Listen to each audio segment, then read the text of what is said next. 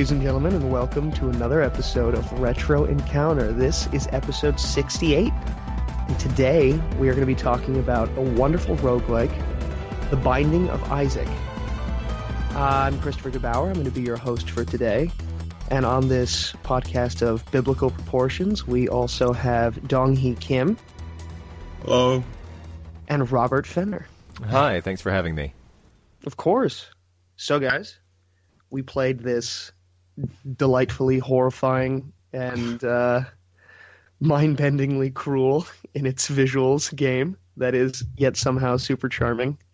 I'm not Yeah. great at this game. we were talking about this a little bit beforehand.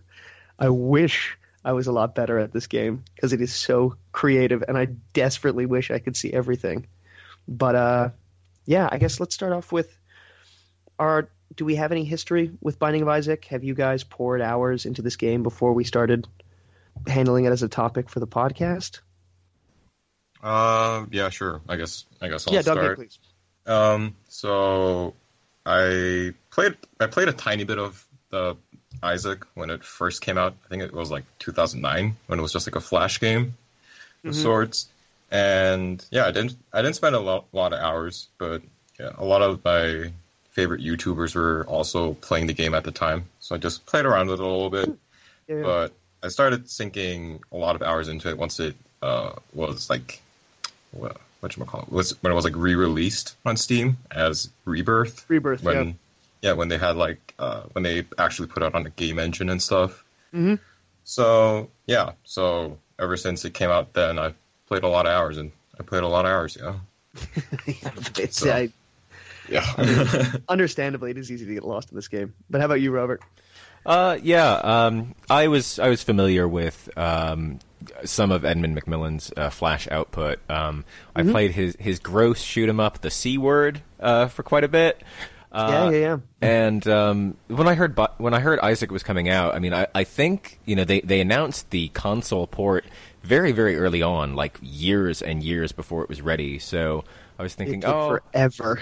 I, I think maybe I'd, I'd like to play this on, on console, so I'll wait a few months. And like a few months turned into something like three years, and I finally Yep. picked up the vanilla version on Steam maybe in, in 2013 and put loads and loads of hours into that. And then when Right. Rebirth dropped on uh, Vita, I picked that up and put um, even more hours into that. Um, it's yeah, you know, as you said, it's it's an extremely sadistic roguelike, but one that Yeah. uh, the the death to restart time uh, and I know just the, just the things that it throws at you. I find it to be an intensely replayable and addictive experience, no matter It is, how yeah. cruel it is. Yeah. So yeah, does it with such a I guess it what, what fascinates me, and you, you hinted on it right there, is that the, it, the game handles with its humor and its art style and everything else, everything with a sadistic glee.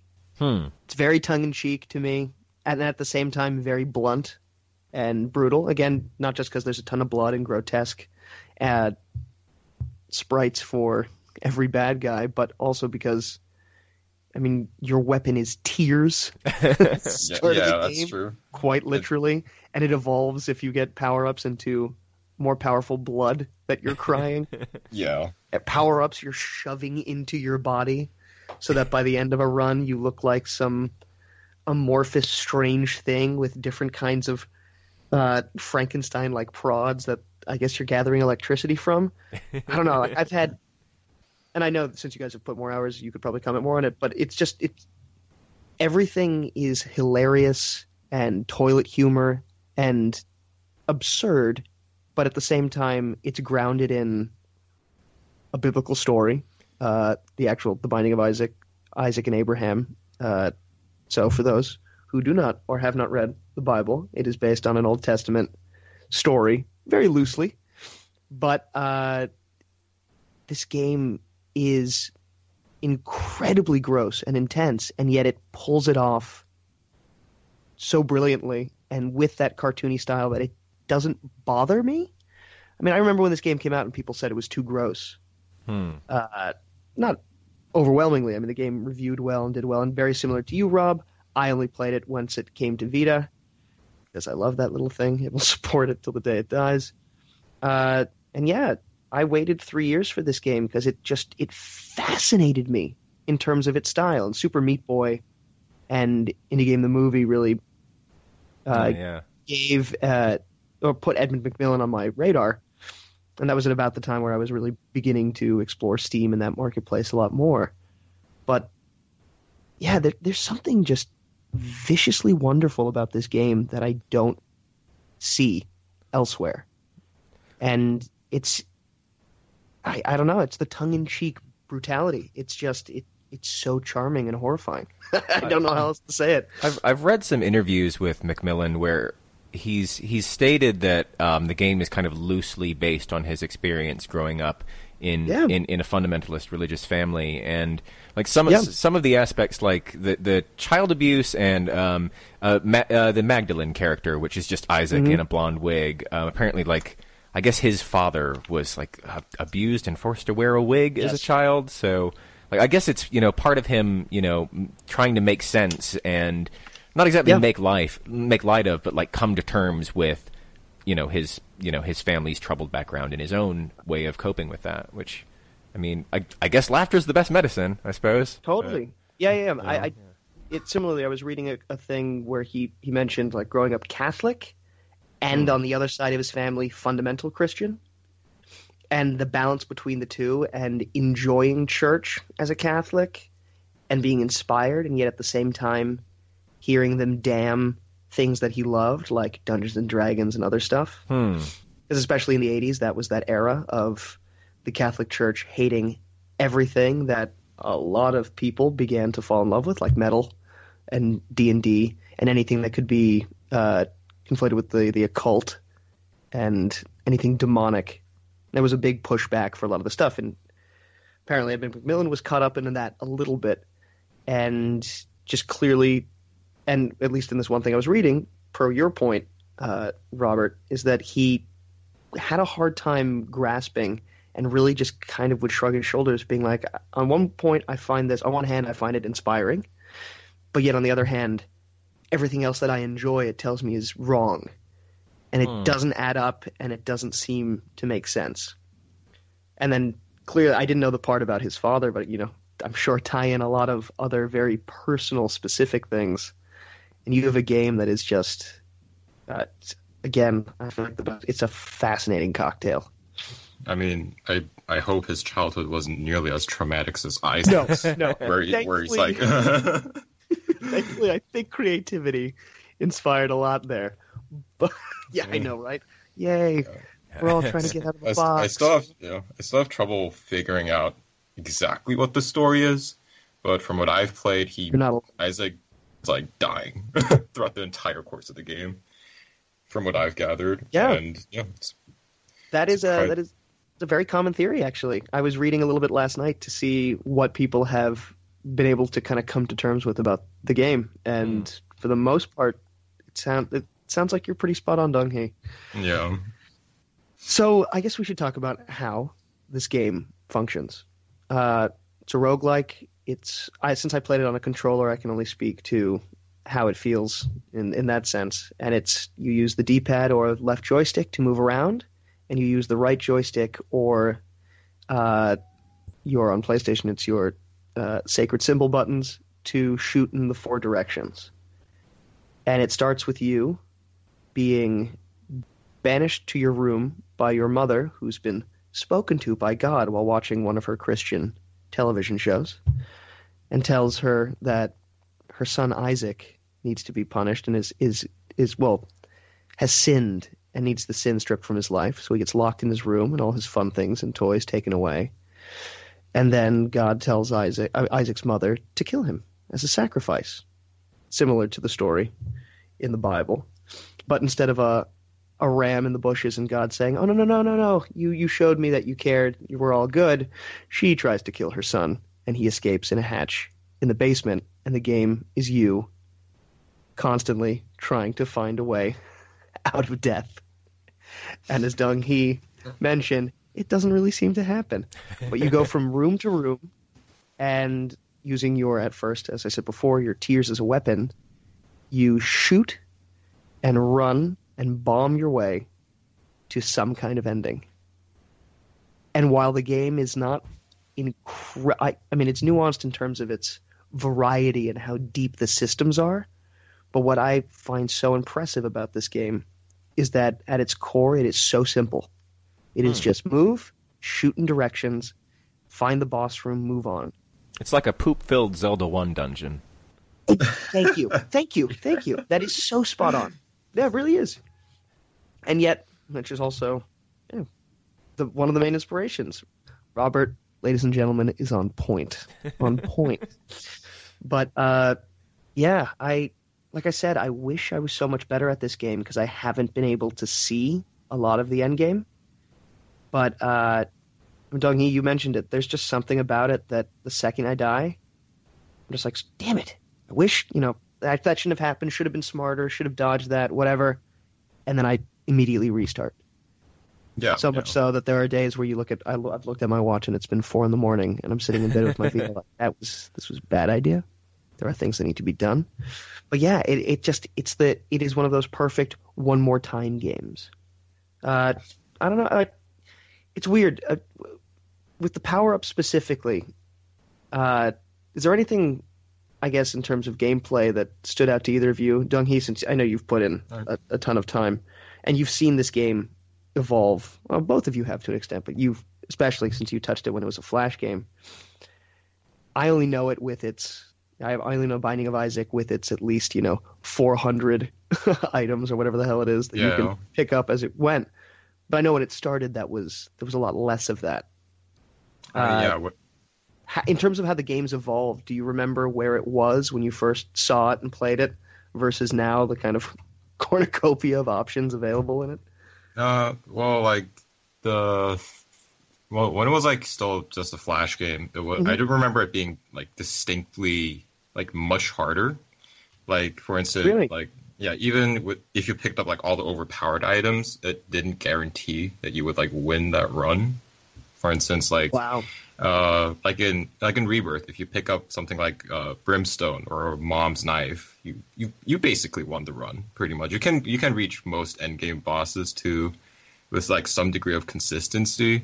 But in the original Flash game, it was just so much more like punishing, like where where Brimstone and Mom's Knife would like greatly increase your odds of getting that, but it wasn't nearly as like guaranteed as before.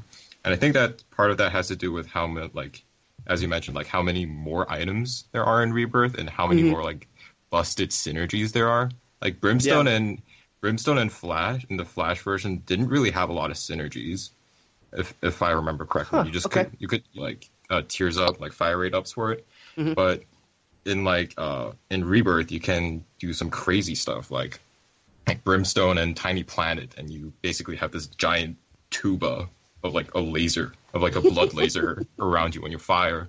So like no enemy can touch you while you're firing, and like stuff like that.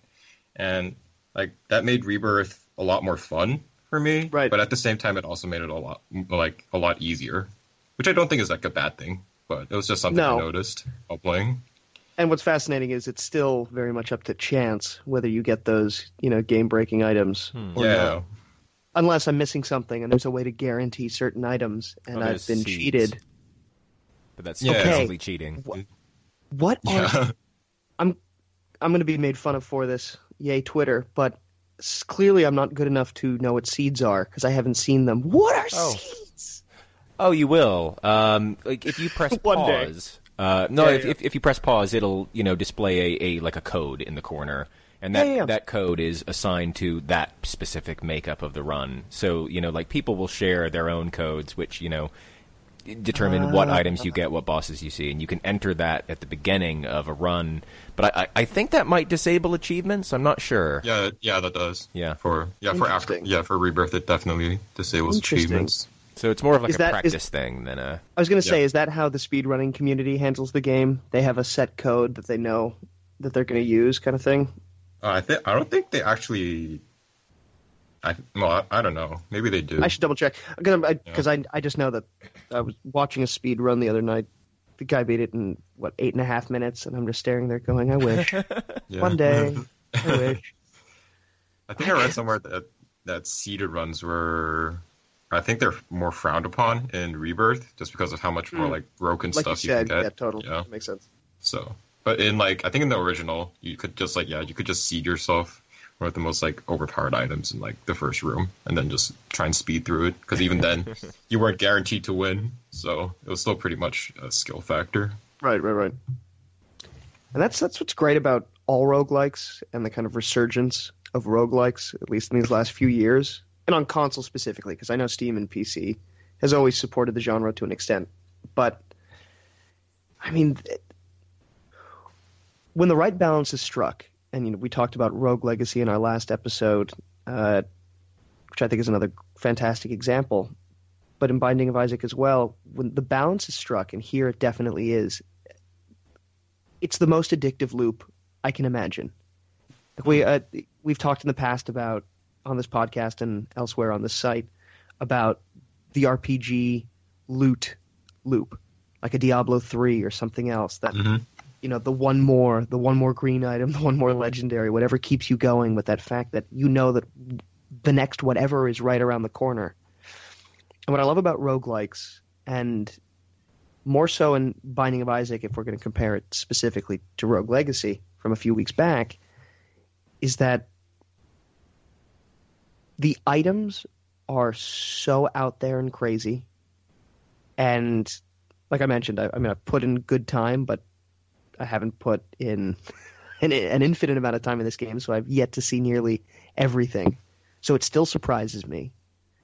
And as Dong Hee mentioned, even if I'm finding something I've experienced before or an item I've had before, I might combine it with something new or something maybe that I also knew, but I didn't realize what the combination and what the synergies are going to be. And all of a sudden, something totally weird has happened with Isaac. And as it's happening, his character model is morphing and all the rest of it. Yeah. There's just, it's so simple. And I don't, again, I don't mean that in its systems. I just mean in if you look at it on the screen, uh, panel to panel, room to room, it seems so simple. And yet, spending 10 minutes with it, you understand that there is incredible depth. And I love that. It's, it's, it's not minimalism, but it, because it, it just isn't in this game. There's too much at, at stake, but there definitely is that less is more mentality. And I love how streamlined it feels. But at the same time, again, I know that that's not the case. It, it just, it, it feels like you have to get better to be better at this game, or super lucky. Hmm. But it's also not terribly cripplingly hard. yeah. Like I to a Souls game in that you know what you did wrong. It was Uh, on most- you.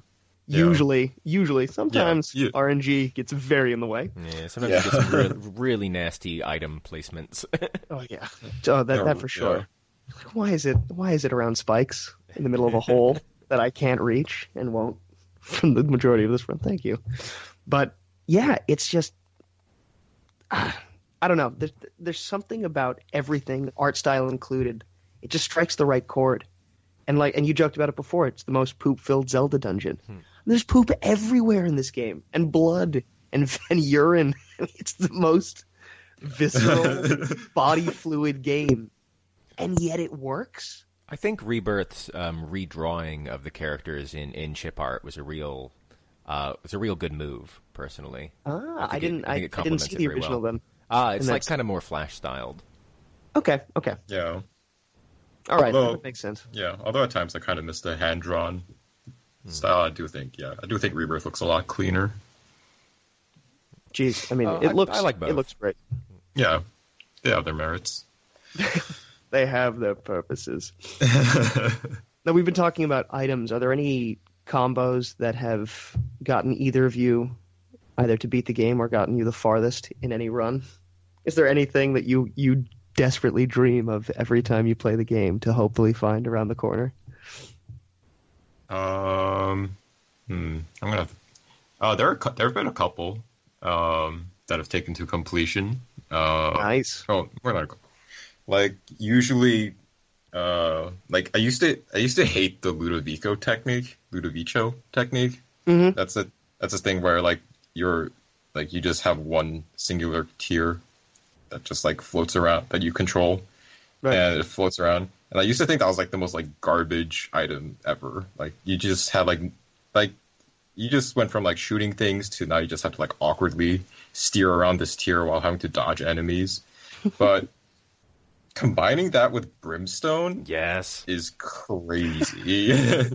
you get this like giant blood laser ring of doom. And then if you have like homing on top of that, that thing like seeks out enemies for you. Ah, God, So I it's like this. I So you can just like pl- so you can just plant it in the middle of a room, and then it will just kill everyone, and then you can just move on to the next room. So yeah. How about you, Rob? Yeah, uh, well, that's basically what I was going to say as well. I mean, Brimstone plus Damn. Ludovico is basically like the win button. So you know, you can either be encased in this in this ring uh, and um, pretty much be invincible, or you know, send it out with the right stick and just move it all across the screen in this wave of death. Um, but I feel like ah, that's I mean that's like the most memorable one for me, uh, and I keep hoping Totally. to encounter it again, um, and I never do. Uh, but um, I, I like playing as um, as Azazel a lot, who starts with Brimstone and Flight. Um, who's I think he's unlocked by making three three deals with the devil in a single run. Um, he he's got no he starts with no permanent hearts, but he's got he's got these three black hearts where if they're depleted, they'll damage everybody on screen. Um, and it- like uh, unlike the unlike the ghost, um, the super hidden character, he he is capable of gaining hearts. So, um, you know, if you get the right collection of uh, power ups and health upgrades, uh, and, and you know speed and damage upgrades, uh, Azazel quickly becomes pretty much unstoppable. Um, and he, he, it's a hell of a lot of fun to take him into the the, the big boss rush uh, that happens yeah. after, Oh, yeah. you beat Mhm. Mom. Yeah. So um, I, I Azazel has quickly become my jam. I haven't played with him yet. I got to really try that. I've been I don't know why I have just really stuck with Isaac. I've unlocked a bunch of other Hmm. characters, but I I haven't I haven't messed around too much with the with the other skins and their varying abilities. But now that you've just explained it, I've got a feeling I'm going to be that little tiny baby angel of death for a while. Eve is pretty good as well. She's got like a sort of a rage uh, mechanic where when she takes damage, she transforms into a into a horrible death dealing creature. God, this Oh game yeah, is so creative. oh, yeah, she's like the she's like the emo. yeah. Yeah, uh, I th- yeah, I think I think one of the things that really made me like stick with the game was just like how like thematically coherent the characters are, Hmm. like with their gameplay, kind of. Like Azazel is like this like like spawn of like, devil Mhm. and like devil demon so he like has no red hearts and he's like flying and then he has like like the i get what i'm assuming is like the signature like demon tear ability which is brimstone. And then uh what call it like judas. Like you like he's like the traitor. So he and so he only starts with like one life Right. but he also has like a lot of damage as well. And it's like yeah i, I just think it's like cool to see how like the like the nuances with each of the characters like in terms of like what their themes evolve around and how their gameplay also like Hmm. is incorporated into that theme and with like eve as well where she starts off where she starts off where like if you take her down to one heart she gets like a damage and a speed boost yeah, Like, yeah. It sort of it's it sort of like ties into her like emo character as well, which I thought was pretty funny. So I do like. Uh, it's always great when you can create abilities for a character that feed uh, a personality. And I Yeah. say personality even in a game where your characters aren't talking. But I, Hmm. to your point, I think it still rings true. Especially if if you design your characters correctly, yeah, then the abilities that they have, people will go, "Oh, that's awesome." And again, it's just that extra little touch of it all comes together. Judas But has, uh, Judas has got yeah. his ten pieces of silver, but also notably Yes. he's he's wearing a fez because Edmund McMillen's got beef with Phil Fish. oh my god, that's right. I didn't connect that dot, but you're totally Yeah, right. like, he came out and said that it, that's that's what it was. Okay. Oh man. oh man. But I think it's Didn't more like sharing like a, movie with him. like a, a lighthearted jab rather than. I'm sure it is. Yeah. I, yeah. I mean, Phil Fish is a fascinating person. Maybe we'll talk about one other day. Yeah. But uh, yeah, I mean, that's also, I guess, a, a great little thing. And then I kind of want to talk about what we think the story is a little bit with this game because it it is so wonderfully vague. But I mean, Ed McMillen is. I mean, it's kind of fascinating because he's been making games flash for forever, Newgrounds and other spaces. You know, one of those kind of uh, last bastions of the pre uh, YouTube era and all the rest of it, and really and Steam and everything else. But I, mean, I remember watching Indie Game, the movie back back when, and seeing the story of, of you know Super Meat Boy, and well, and Phil Fish and Fez and and Jonathan Blow a little bit, but the guy seems like the funniest, goofiest, just affable human being, Ed McMillen, and Meat Boy was a success that let him do whatever he wanted afterwards. And you know, this was the first huge, huge, huge project. Well, it, you know, there was a few others that got ported over, but this was.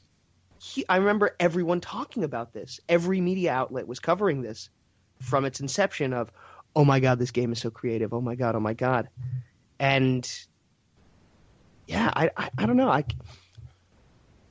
it still stuns me. We've talked about you know the world that the game takes place in, what it looks like, how gross and all the rest of it. The monsters you face are all abortions and weird, strange, horrible amalgamations of human flesh. Like it's it's it's so out there. And this is a game that if it was made by most people, I won't say everyone but Edmund, but if it was made by most people, I think it would have been torn apart. And granted, there was a lot of backlash to this game but it was drowned out by how much love there was for it. And I was, I remember, yeah, because it, uh, there's always going to be people if you're if you're talking about their religion are not going to be totally happy if it's not painted in what they perceive to be a good way. And At I think he's got that a history to back it up, though. Yes, no, totally. And that, that but even if he didn't, I think mm-hmm. it's you know, you're telling your own story, and as as the creator, it's up to you. But there's always going to be a backlash. But this guy, because of his work before, of how he's been in the community, and also the wonderful success of Meat Boy and how it really, I mean, launched his career in a major sense. I mean, again, he's made phenomenal games without it, but that was the mega financial success. And then he became the darling and he used that. I mean, this is so ridiculous, but he really did use that power for good. Like the guy made a game that he had been thinking of for a while. and Was like, screw it, let's do it. Yeah, it. I, I know I've been a little tongue tied throughout this podcast, but the creativity on hand in this game really blows me away in every facet, and it to me it's a it's a true gem. Not in the sense of people don't know about it, but in the sense of full package. And I know people hmm. Have talked about it with it as it's, it's going to be the newest version of Binding of Isaac is going to be a quote unquote launch title for the new Nintendo Switch. Uh, and people knock it a lot of that console's launch lineup because most of them are ports of games that are more than a year old and one of those, of course, is Binding of Isaac. But knowing it's a new version, I, I don't know. Like I when I heard that news, I was jealous. I was like, oh man, they're gonna have so many more cool things on the Switch than I have, and I'm sure patches would tell me otherwise. I think that's, and I'm just crazy. I think that but stuff's going to be a DLC on PC and maybe Yeah, PS4. exactly. I'm not sure, but I'm sure. But in my head, all I'm thinking of is like they're gonna get a more inv- advanced version of this Yeah. game. How dare they? And then I remember, and then I immediately thought afterwards, I was like, that's that's awesome that I'm that upset about this wonderful little game having more content that I might not have access to. I don't. It's just it. Again, it's in every level. I think this game shines. I really don't have, and it's not. This is not saying it's you know a perfect game by any means, but really outside of small gripes like again RNG, how the items are available to you, sometimes getting destroyed by my own bomb when I think I'm clearly out of the way. you know, those little gripes that you have with any game that's designed like this in terms of to be hard uh, and a challenge. But yeah, it's just. And I keep saying charming, even though again it's filled with feces, but it is. Yeah. and it really stuns me that I say that every time. It's like, how is this game charming? One of my favorite weapons is drinking lemonade and peeing everywhere and melting enemies. Like it is. I think that's one of the funniest things that my pee is volatile. I can clear a room with urine. But you know what? I kind of buy it. and I used to think as a kid that my urine was weaponized. Like I totally get it. could cut through snow. It could cut through a person, right? This the, the, the kid logic of It's it, fantastic. it's great. It's it really harkens back to that sort of you know um, like a dark twist on on make believe and you know crass toilet humor. It's it's really Yeah. it's really smart. It's this weird biblical grim fairy tale, but there's no moral. it's, not, it's not really a fairy tale. There's just despair. it's just sadness and ever never ending. But yeah, uh, I guess we, we in terms of the story of the game, you know, we had I I'd mentioned before just the intro, and Dong Hee, you had said uh, a little bit more to what I think the core of the game is about, which is super sad. But uh, what do you guys glean from the story of this game? Like, what have you been able to piece together from the multiple endings and the the tr- the consistent trek onward down into the depths, and uh, Uh. the weird monstrous creations you fight along the way? uh, spoilers allowed? Yes, very Mm. much so. Uh, To be fair, if you are this far into the podcast and have been listening for a while, we spoil. We talk openly. if you have not played, you absolutely should. Uh, but yes, we are going to talk about what this game might potentially mean. I think this game is so um, vague and leaves so much up to interpretation that I Mhm, mean, I, I guess spoilers, but I mean at the same time, like what you take away from it yourself Oh, yeah. would be really, you know, what it means. So Yes, I think it is your own creation mentally. Whatever you can piece together and how the pieces fit is what it means to you. But I don't know if there's a 100% a right answer to your point. Um, well, from like what what I've understood from the story, at Mhm. least Mhm. up until like the latest DLC and everything, is that Sure. Isaac is basically trapped in his room, and his mom is trying to kill him, and she's right outside his door, and he's basically feeling like if you if you look at if you look at the cutscenes, it like there's something about like his family being unhappy with him or having sort of miscarriage some sorts. I think that's what the what Maggie, the character Maggie represents. Hmm. But basically, and then like he has, he's like, con- he's like basically like thinking what like what went wrong with my life. And up until the latest DLC, what basically what I basically understood was he trapped himself in his chest, and he's slowly suffocating to death. And that is like, that is like, that is like super depressing. But that's like that's like actually like the that's like what I understood from the story so far. Mm-hmm. And like the and like the various things with like finding his finding mom and finding like mom's heart and stuff. It's like Yep. I think yeah, it's it's uh, like everything's just like a psychological battle for him, like coming to terms with like how he like hurt his mom, I guess, or how he thinks he hurt his mom Yeah. for his for his family to end up this way. The torn photo item is the huge one that kind of made, was the first one that really made me think about it.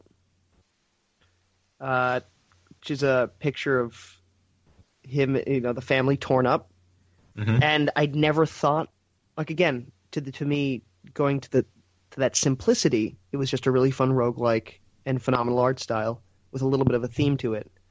But that item, and I didn't even see this on a playthrough of mine. I was a friend was was playing the game, and that's how I became aware of of really what happens in this game. Because, like I said, not the best at it, but uh, that was the first time I th- I kind of really considered that factor of oh yeah, this is a kid who's at least in the story whose father left or isn't there, but has has left.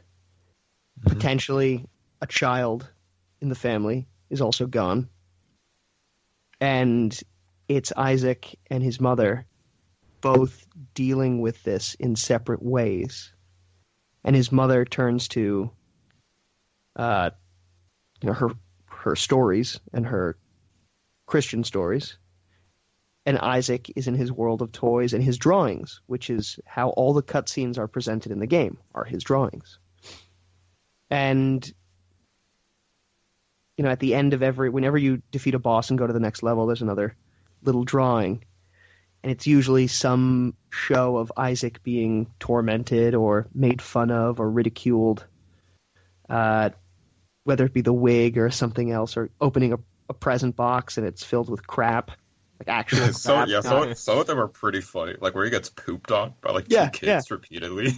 yeah, and, and it's very. And when I first played, I was like, "Where is this coming from?" But as time goes on, uh, and I, this ties into what you were saying, Dong Hee, because I do believe that this is a game where he is quite literally going through the metaphor of delving further into his mind to escape the reality of his death. And that Yeah. that idea of climbing into the chest at the end of it all. it's just like that's the opposite of what you'd expect. You're usually supposed to go get something from the chest and move on, but he's climbing in, and it's and I this I don't have as much to back up, but uh, one of my main jobs day to day is I narrate audiobooks, and I was very lucky last year to record one about child abuse. It was really depressing, very sad book. Don't listen to it; it'll make you sad. But uh, I remember reading it, and there was a lot of uh, abuse about the going on in the life of this young boy. He's about twelve, and reading it, it was incredibly moving and horrifying. And I remember constantly thinking, "This is so absurd. This is not. This can't be. You know what? Someone in a relationship like this could go through. This has to be an exaggeration." And that was my mind in a lot of ways, just trying to deal with the fact that if this, this does happen to people, that's soul crushingly sad. Uh, but afterwards, I did a little research and found out that, oh no, there really are many stories of abuse that terrible and all the rest of it. And interestingly enough, I this game, playing it recently and uh, not uh, when I the first many times I've tried to be good at this game, but following that uh, that job, I don't know, just the every item, everything you find, it w- it was so much more clear to me that this is a kid who is constantly abused, at least within the the confines of the game. And it's not just uh, sick humor. There actually is something pretty troubling at the center of it, and along that mindset, Dong Hee, I began to to think as well that this is just someone constantly trying to escape, going deeper and deeper in. And at the end, when you're facing versions of yourself and other crazy stuff, it's all it all ties into this idea of just not trying to accept this reality of impending doom and trying to just go farther into his imagination to find some other escape. Mhm. Uh, and I don't really have, again, since I haven't been able to go through as much as the two of you, I, don't have as much, as many details to really pull from. But yeah, I really, it, it, it took me a long time to start thinking about the game this way. But hmm. it's it's just another layer that, and I could be completely off base, but I'm fine with that because to your point, Rob, earlier is that this game really lets you put it together, the puzzle pieces, however you see. It basically just dumps the box and goes, "Here's everything in the game. If you'd like, you can assemble, you know, a full picture. If not, just pick up a few pieces every time you go through and have a great time, and build a small picture like Legos.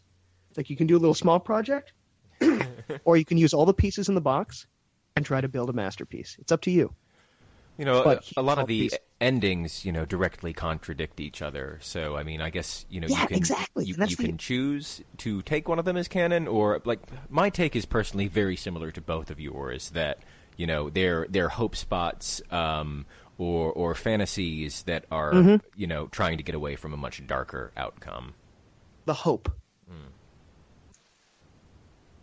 Yeah, and I mean, for a game that's so irreverent and goofy, how awesomely depressing. I mean, it's just like Yeah, I I mean I found the uh uh the the, the Isaac fight in the cathedral. I found that to be pretty sort of like a moment where I went like, wow, this game is actually like pretty like profound to some degree. It's like yeah, like you know, it's like Isaac, it's Isaac, and like the various stages of the fight as well, where Isaac's like lying down, and he's like crying, and the more you like battle with him, the more like awakened he becomes, and then when you finally defeat him, he's like freed, and he like flies away, and like I like I sort of interpreted that as like a part of like him just like coming to terms with himself and like his actions and like his past. So being yeah. okay with it. Yeah. yeah. Ah, I know. I mean, God, so dark. Yeah. There's there's But the, again- the whole the blue baby uh, character and boss as well. Um, Oh, yeah. I, I haven't personally fought that boss, so please, please explain. Yeah. Um, that's uh, that's it's a playable character that's unlockable, but it's also it's also the boss of Isaac's toy chest, and it, it's Yeah. kind of you know it's basically meant to be his corpse. What I what I've gathered is it's it's his corpse after he's suffocated to death in the chest. I mean, I believe one of the endings that you can get is him opening the chest and seeing seeing uh, himself blue and suffocated inside, and um, I I guess like you know, trying to trying to defeat this uh, outcome that he is is fated to be um, makes it feel like a, a very um, fruitless and, and particularly sad end to Yep. to an Isaac run. That was one reason why I wanted to uh, to have you go into depth on that. Is that that idea of that's who that's probably what Isaac is going through, Mhm. and every while everything else is happening. You know, the game is whatever is going on in his mind while he's suffocating in a trunk. hmm uh, that that's why I wanted you to to talk about it. Is that when I when I saw a good run of this game and didn't play it, uh, that was it was that run where I saw the letter. I mean, uh, the photograph, and saw Blue Isaac or that blue baby Isaac version for the first time, hmm. and that was that was the first time I thought about how this game might be dealing with this kid's crippling crippling situation. I mean, yeah, but yeah, again, for a game that's so irreverent and goofy and bizarre with its designs, I think it's very easy and understandably, and, and it's no, there's no opinion coming from me on this, but it's really easy to just play the game for the sake of the, the game. Because again, great mechanics, simple, but it works, and it's clever, and it's always changing, always evolving Hmm. you know every time you play because it's always going to change Yep. but at its core there's something really as you said somewhat profound and troubling that actually makes you think and that is a very hard balance to strike. Granted it's a balance that was found through almost infinite layers of can you figure it out for yourself? Of what can you make of it? And you can only really start to answer those questions for yourself by playing the game a bunch and seeing endings and experiencing all the bosses. Because one thing I forgot to well, uh, I forgot to kind of strike on before is that the boss at the end of each uh, floor is, and correct me if I'm wrong, guys. It's randomized in terms of which one you fight when. Mm-hmm. So you don't exactly see every boss in a run.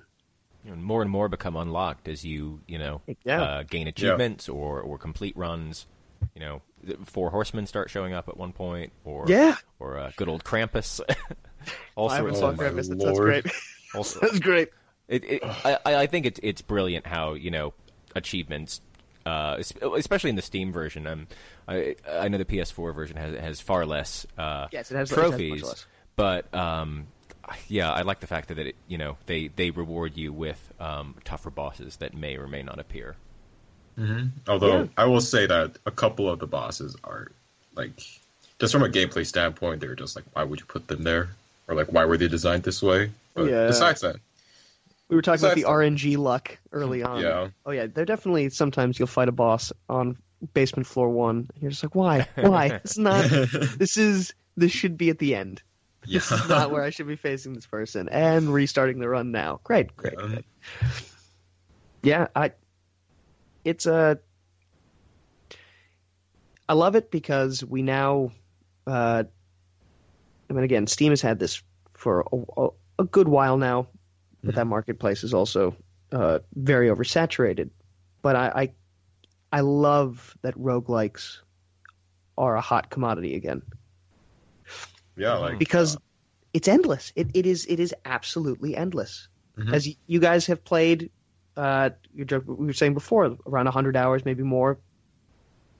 I've gotten not I'm not there yet, but I've easily done half, if not more than half of that. And yet, there's it always feels like there's something else to learn, or something else to find. And and that I don't know that that curiosity, that kind of that little spark of I wonder what else there is. What else can this game teach me or show me? I haven't unlocked everything. I haven't seen every item. Uh, it it, and then thematically with the game, we were talking about the childish nature of it, and it seems to all be coming from the perspective of a kid. There is this weird. Take out the the morbid side of it all. There is this wonderful innocence to the game of you're a kid crying naked and you're shooting tears at people and you look super adorable and you're doing weird things. You're like, what is this kid gonna gonna come up against next? And it roguelikes because they are always changing with each run are inherently replayable to the end of days. But usually they're not as nuanced with what you find. Mhm. Usually it's more like a it's a strategy game, but it's uh, it's got roguelike elements. Like Invisible Inc is a game I've been playing recently. Very good. Uh, that's a fantastic game. Yeah, I just started playing Uh, that as well. Oh, like that game way more than I thought I would. really, like, it's a gem. But uh, what's great is, you know, even if you fail on a run, just like in something like Binding of Isaac, you're unlocking with experience gained from a run, you know, a new character or new uh, something, a new item that you might happen upon during your run, and blah blah blah. Or you know, a, another great roguelike right now is Crypt of the Necrodancer, which takes the genre and does something totally different with it. but it's fantastic, and that that novelty is is what drives that game because it's so different and wonderful, and it changes the formula that's so similar. You know, it at making it a rhythm game, while in practice is so much more dynamic and changes everything. It's such that becomes so much more.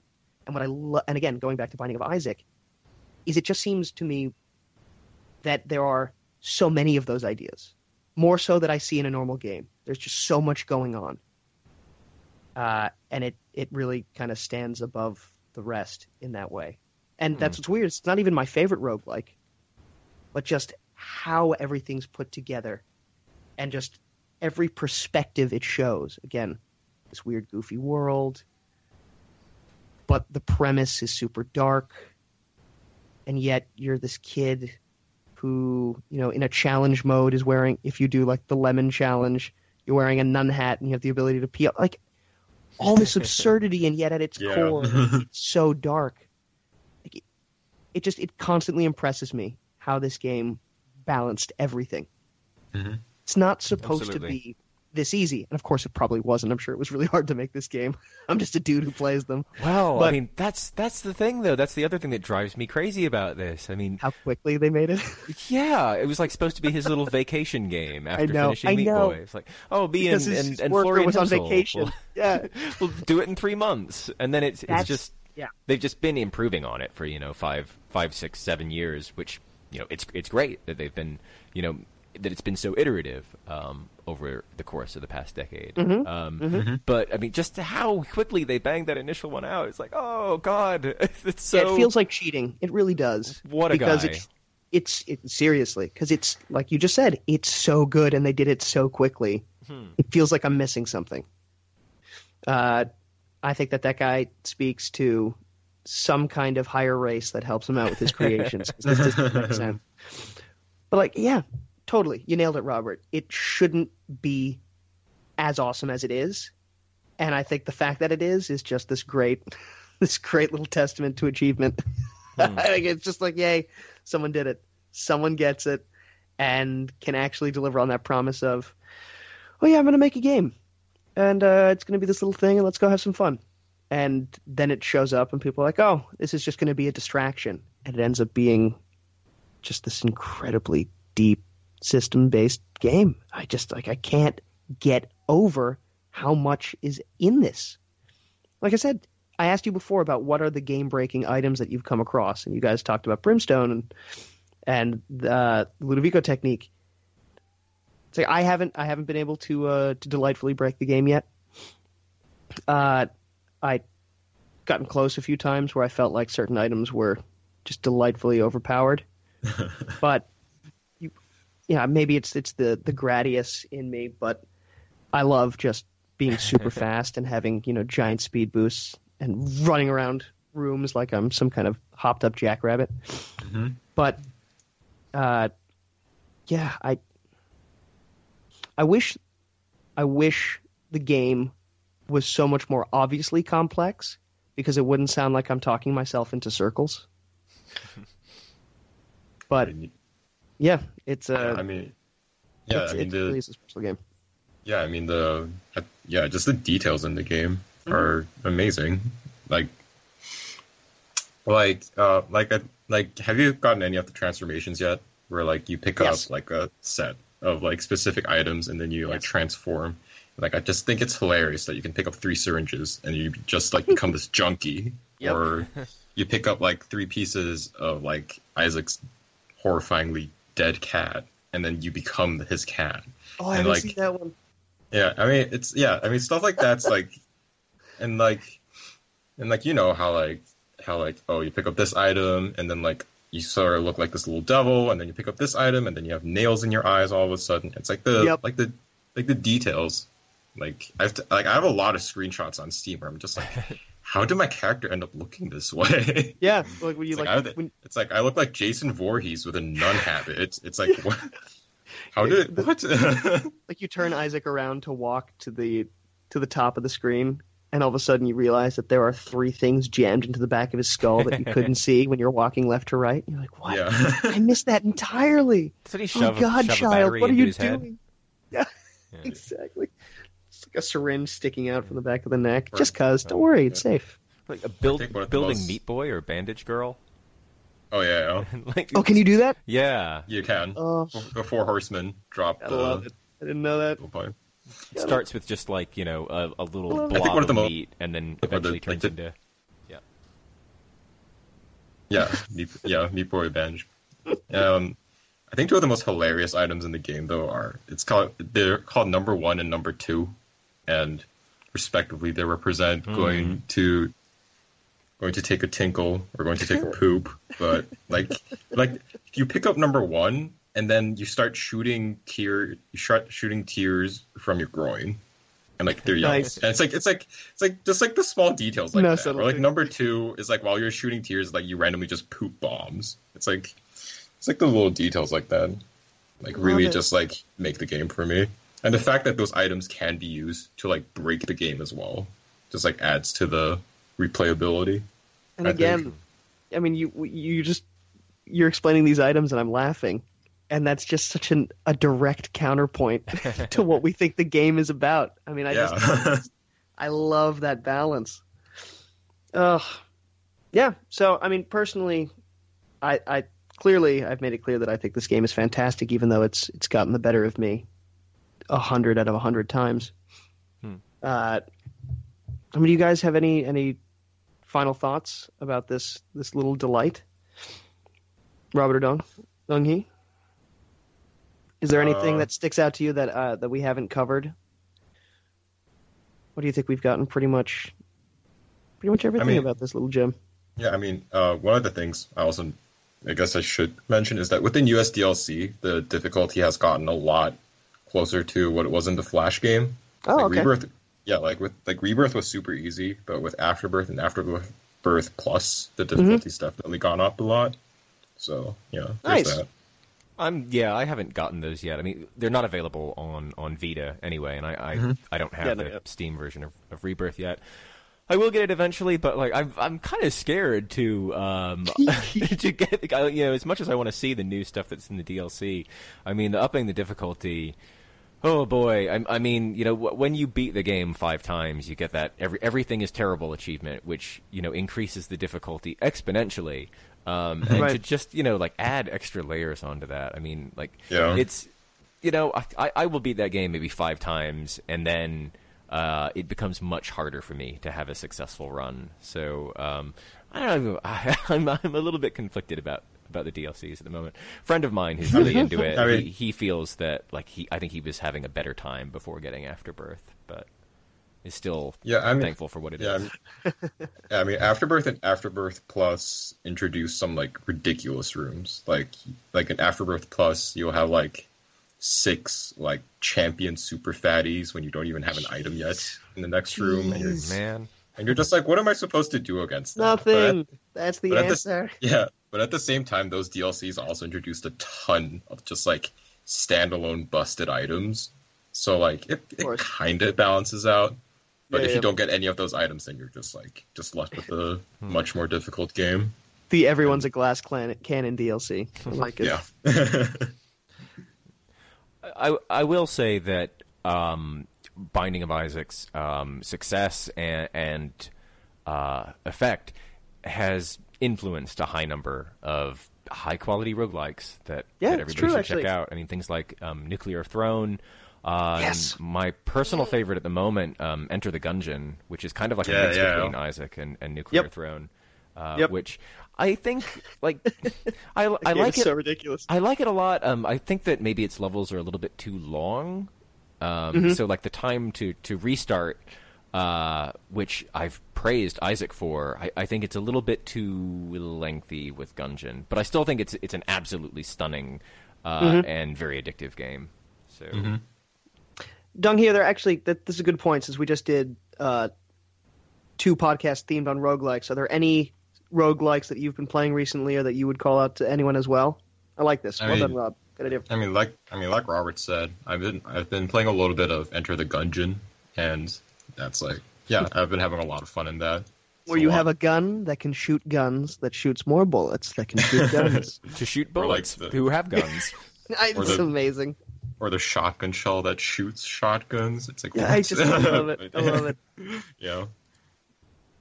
Yeah, I guess uh, I Yeah. would throw in if if you have like Enter the Gungeon. Nuclear Throne is one that I've played obscenely. I haven't done Gungeon yet though, and I like that both of you are talking about. it. I got to pick it up. I'm so behind. It's excellent. Behind Dong Hee, I'm losing. uh, sorry, but is there any, are there any other ones? Uh, well, not for me Okay, right now. You know. I'm trying to think like a a big one.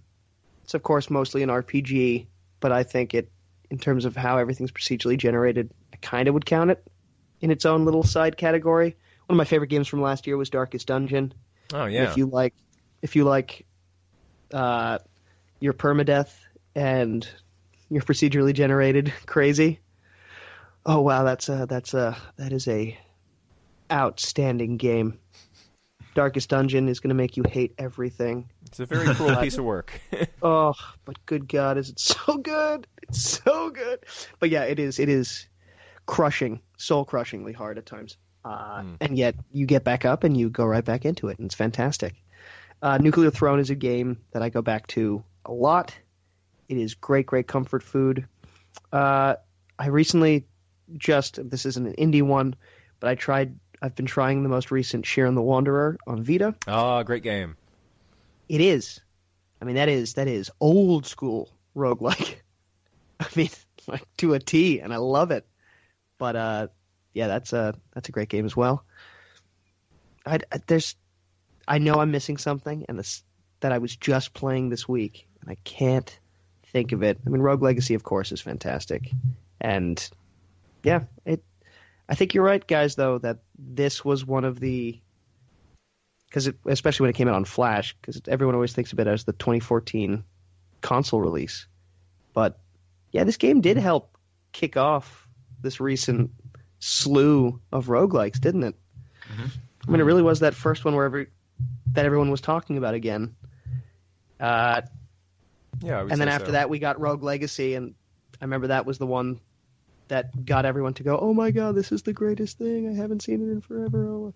but truly, I think Binding of Isaac was responsible for a lot of that little revolution. Well, I would agree. Hmm.